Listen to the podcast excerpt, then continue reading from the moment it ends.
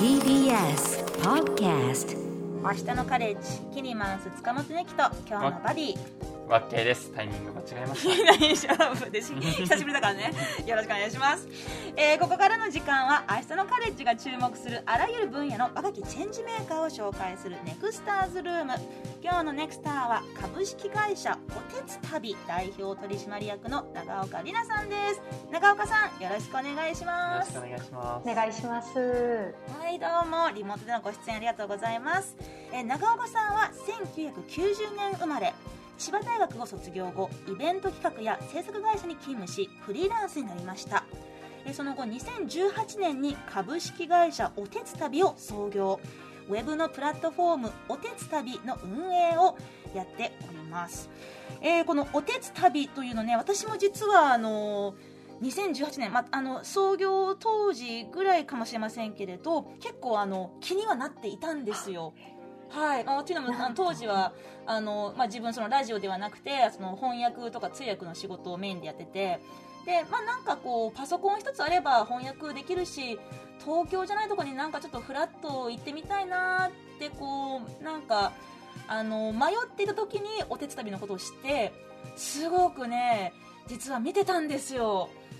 でも今あ本当ですか？そうなんですよでも今こうやってあの私らのあのラジオスタジオにねこういいなきゃいけないというあの身分なので、あまあ、いつかねちょっとこう、まあ、将来的に ちょっとチャンスあったらいいなと思うんですけれどまず、えー長岡さんこのおてつ旅というのがどういったうんマッチングサービスなのかちょっと具体的に教えてもらっていいですか？あもちろんです。あのおてつ旅はですね、お手伝いと旅を掛け合わせた造語になっておりまして、まあ、全国のですね、あの季節的短期的な人手不足で困っている収穫時の農家さんであったりとか、ハイシーズン時のお宿さんと地域に興味がある方々がウェブ上でマッチングできるようなプラットフォームになってます。で特徴としてはですねお手伝いをするとあの報酬アルバイト代ですねが得られますので意外といろんな地域に行く際の旅費交通費ボトルネックになってしまうこともあるかと思うんですがそこを軽減することができ気づいたら全国に第2第3のような故郷ができているそんなサービスっていうのを目指しております。なんかそのまあなんていうかそのなんか季節的季節限定のバイトというふうにも捉えることもできるし、まあちょっとだけ本当にもう週末だけとか短期でえちょっとお手伝いをしてで自分も楽しめるまああのまあ場所でしたりイベントでしたり本当に幅広いお手伝旅先があるんですよね。あそうですね。今現在47都道府県に850カ所ほどございます。例えば今の季節だとどういったお手伝い先が多いですか？そうですね。今ちょうど実施しているものとかですと例えば奈良県の天理市っていう地域であの柿ですね、うん。あの柿の三大品種の一つの利根早生っていうあの品種があるんですけれども、まあ、結構そこの地域の伝統の品種なんですがそこの収穫のお手伝いであったりとかあとは今丹波篠山であったり兵庫県のですね丹波篠山や朝来市の方で黒豆がちょうどあのスタートあのしているんですけれども、なので黒豆の収穫であったりとかあとは最近今日からのホットっていうところですと旅行支援のそのあの旅行支援割の関係で全国のお宿さんだったりとかっていうあの方々が最近は募集されてるかなと思います。うーんで本当にもう農業、えーそして宿泊施設といったこういろいろな例えばそのスキルとか経験全くなくても、えー人手を募集しているところも結構あるんですかね？あ、そうですね。はい。うんいいですねなんかワッキャイさんこういうちょっとこうお手伝いとまあ旅、うん。本当にもう中間いいとこ取りみたいな感じが。そうですね。やっぱりいつもと違う環境で働けるっていうのもまた勉強になるかもしれないし一番最初にお便りくださった青森で働いた経験が今のキャリアにも生きてる。うん。もちろんリフレッシュとしてもいいですし自分自身のその能力上げるための機会としてもいいんじゃないかなと思いますね、うん、長岡さんはこのあのおてつ旅を立ち上げようと思ったのはご自身もそういったあの旅と、えーちょっとこうボランティアじゃなくてそのお手伝いとかバイトをなんか掛け合わせたいなっていうご自身の思いがあったんですか？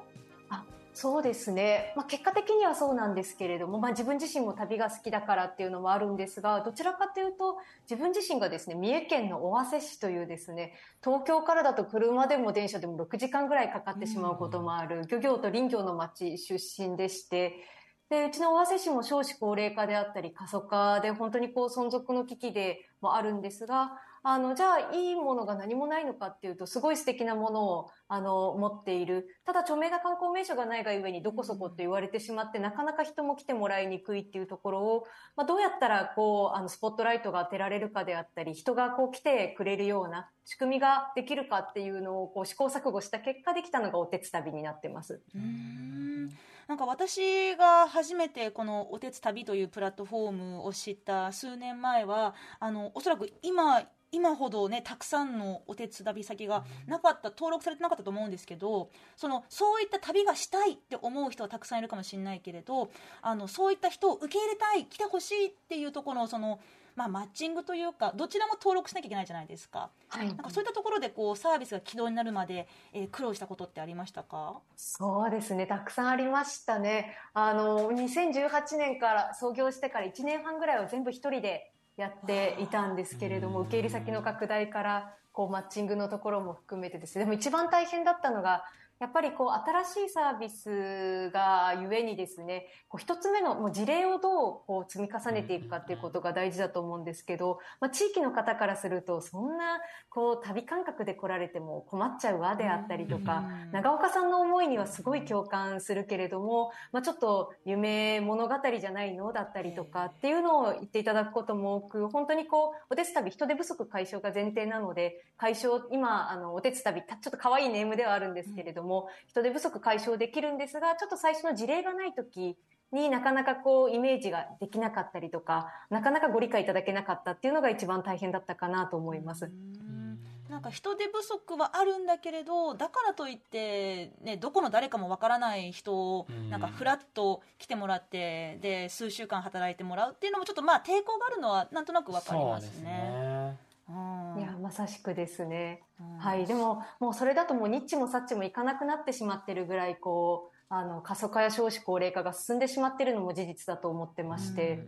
うん、うん、その前例を作るためにその1年半ほど時間がかかったんじゃないかと思うんですけれど今あのおてつたびのホームページ見てみるともう本当にもうたくさんのあの登録先だけじゃなくて実際にそこでおてつたびをした人のあのフィードバックとか感想とかあのコメントが書かれていてでそのなんかレビューの文章もですねあの楽しかったですとかすごく学びになりましたとかいろんなあのコメントが載ってて。でそういったところもねなんかああの20代から50代の方まで載ってましたけれど、すごく幅広い年齢層の方がそこに、えー、登録してるんですね。あそうですね最近は74歳の方が北海道のブロッコリー農家さんのところに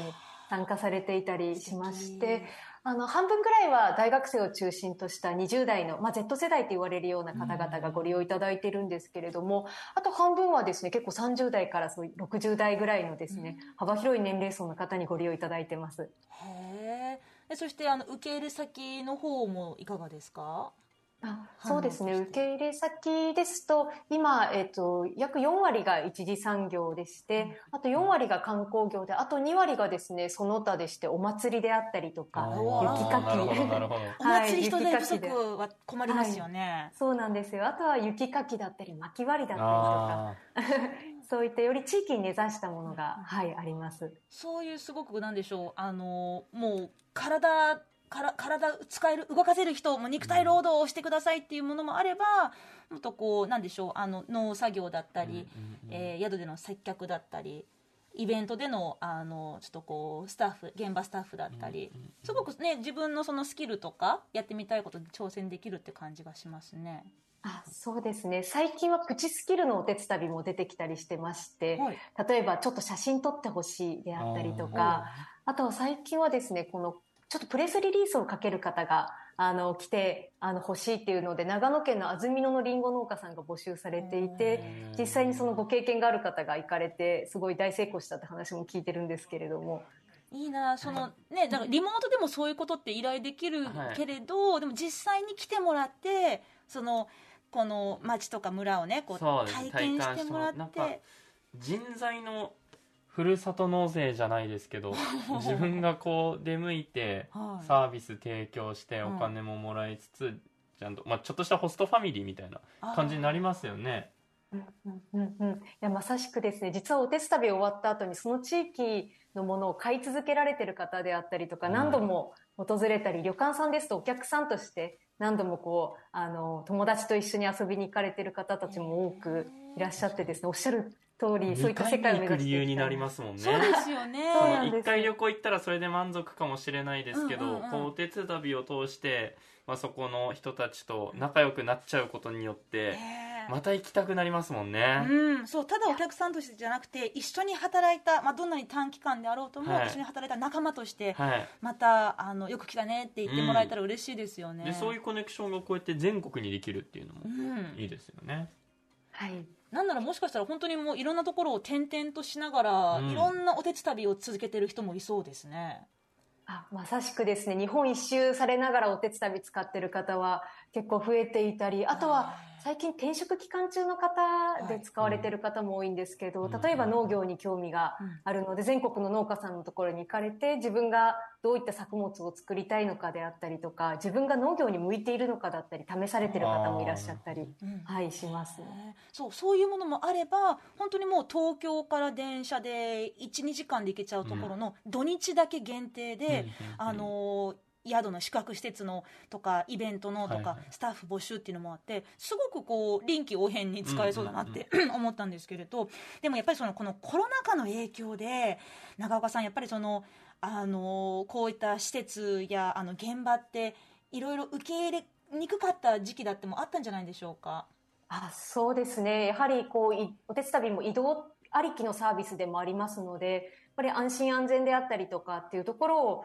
こう前提で考えてしまうとちょっとネガティブな側面っていうのがあったのも事実かなと思ってます。まあ、ただ一方でお手伝いがですね旅行だけの側面ではなくて人手不足っていう文脈もあったがゆえにですね結構例えば技能実習生が来れなくなってしまって、あの困っているっていう農家さんからご連絡をいただけたりとかですね。あとはお宿さんもですねあの人材を泣く泣くカットせざるを得なかったんですけれども、まあ、ちょうど数年前は GoTo トラベルとかでいきなり人が必要になってしまって困っているっていうようなお声掛けをいただくことも多くネガティブのものもあったんですが、まあ、これをきっかけに出会いもあったかなと思いますし、まあ、参加者側もですね実はあのオンラインのあの大大学生の子たちもオンライン授業を受けながらお手伝いを利用できる方も増えましたので、結構あのお手伝い先で授業を受けてる方も多かったりもしますしコロナ禍で海外っていう選択肢がなくなってしまったのでもっと国内に目を向けたいっていう方が増えたのも事実なのかなとは思ってます。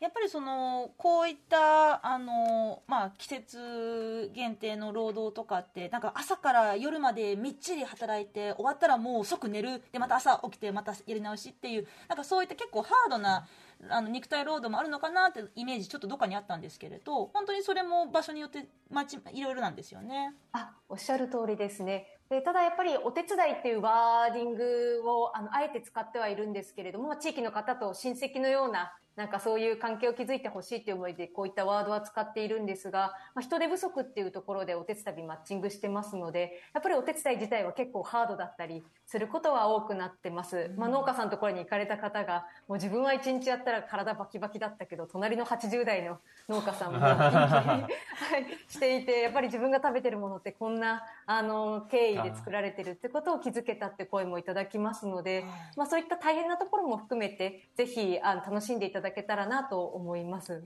えー本当に知らない産業とか世界をね、うん。知るきっかけにかけになりそうですけど、ワッキャイさんどうです？なんかネタにネタ作りに詰まったらいっそもう箱根の旅館じゃんとかよりもどっかこうもう黒豆収穫とかやっぱ柿とか。知らないとうん。ネタって書けないんですよ。例えば僕サラリーマンやったことがないので、うんサラリーマンのネタって書くのが想像力及ばなくて難しかったりするんですけど、一次産業とかってはい。やっぱ新しく経験することばっかりなので、はい。やっぱ新鮮ですしそういうクリエイティブにもつながるんじゃないかなと思います。そうね。なんか漁師さんあるあるとかそうなんですよ。あるかもしれない。経験を積んでいったらなんか見えてくるものがあこれるかもしれない。はだからやってみなきゃわからないわけなんでこの網の方が取れるみたいな。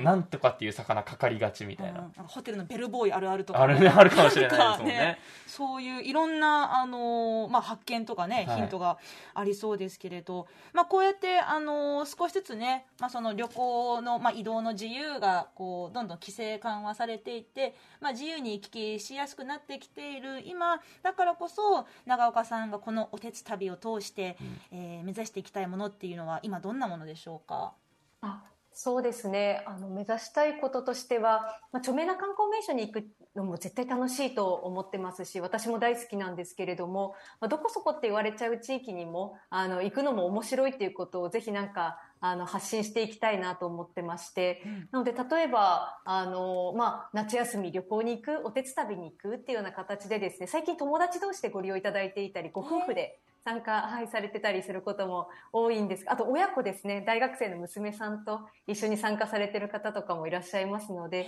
そういった形でですねぜひどこそこって言われちゃう地域にも当たり前にこう人が訪れてその地域のことを好きになって帰ってくれる方が増えていただけたら嬉しいなと思ってますし、まあ、これから日本全体としても人が減っていく事実っていうのはもうあのさ避けられないあの部分でもあると思ってますので、まあ、そういった中でそこの地域には住んでないんですけれども時々手伝いに労働力として手伝いに来てくれたりとかあとはその後は農家さんのものを買われてたりとか今度は観光という形でこう経済を回してくれるようなそういった一人が何役にもなりながら地域が支え合っていくなんか未来が目指せないのかなと、まあ、自分の出身地が存続してほしいって思いも含めてなんですけれども、うんっていう世界を目指したいなと思ってます。いやーいいですね。いいもなんかちょっとうずうずしてきました。嬉しいです。ね。まあ、でも本当にあの今回私あの的にもあの発見だったのが、はいはい。あなんかその数週間とか数ヶ月とかね、はい。季節丸ごとじゃなくて本当にもう1日2日でもお手伝いができるところがあるんだっていうのはちょっとねあの、まあ、週末の、えーまあ、リフレッシュも兼ねてね、そういうことできたらいいなって思いますが、えーぜひねあのこの話を聞いて、えーお手伝い旅に来てほしいという方、えーもしくは旅に行きたいお手伝いしたいという方ぜひ、えーひらがなでお手伝旅えーこれチェックしてみてください。ウェブに全部ね情報載っておりますからはい、えここまでの時間は株式会社おてつ旅代表取締役の長岡里奈さんにお話伺いました長岡さんお話どうもありがとうございましたこちらこそです。ありがとうございました。